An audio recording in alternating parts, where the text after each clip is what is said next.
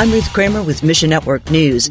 India's persecution is keeping Christian lawyers busy. Sushil George, director of the sui juris law firm, partners with the Voice of the Martyrs Canada. He says police use anti-conversion laws as a cover for targeting and persecuting Christians.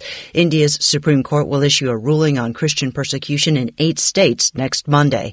Pray justice will prevail and that the state will take action to stop the persecution. Meanwhile, the Sign Language Bible Translation Tool, a critical new resource developed for deaf believers, is now past the beta stage. Door International staff is collecting data to improve its functionality. Tools like this make it possible for deaf Christians to reach the world's unreached deaf communities.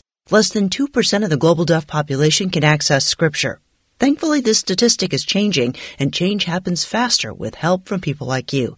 Find your place in the story at missionnews.org. Mission Network News is service of One Way Ministries. I'm Ruth Kramer.